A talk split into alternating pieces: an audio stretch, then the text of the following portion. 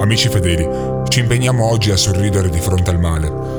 Il nostro supporto al governo non si esaurirà mai, così come la nostra fede. Ed è proprio per questo che vi ricordiamo che presso tutte le strutture ospedaliere del paese potrete trovare professionisti e fratelli fedeli che si dedicheranno alla cura della vostra mente e del vostro spirito. Non c'è vergogna nel chiedere aiuto, né tantomeno nell'ammettere di essere persi nel dolore e nella disperazione.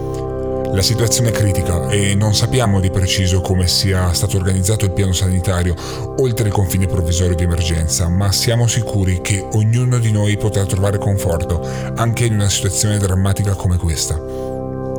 Ed è nella drammaticità e nella sofferenza che il male si propaga noi di Radio della Salvezza siamo venuti a sapere di voci e avvistamenti, riportati anche da alcune testate giornalistiche, di mostri, creature demoniache che si aggirano nel nostro paese, al di sopra della linea di emergenza, che ricordiamo essere assolutamente provvisoria. Brescia, Verona, Padova sono solo alcune delle località dove sembrerebbe esserci teppisti, approfittatori, sciacalli della paura divertiti da questo momento di difficoltà del nostro paese e che inventano menzogne per sadico divertimento. Non preoccupatevi, le forze dell'ordine sapranno cosa fare.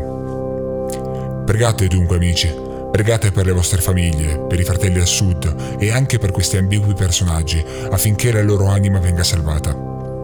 Ci risentiamo presto e ricordatevi, Radio della Salvezza è con voi e non vi abbandonerà mai. C'è un piano per tutti noi.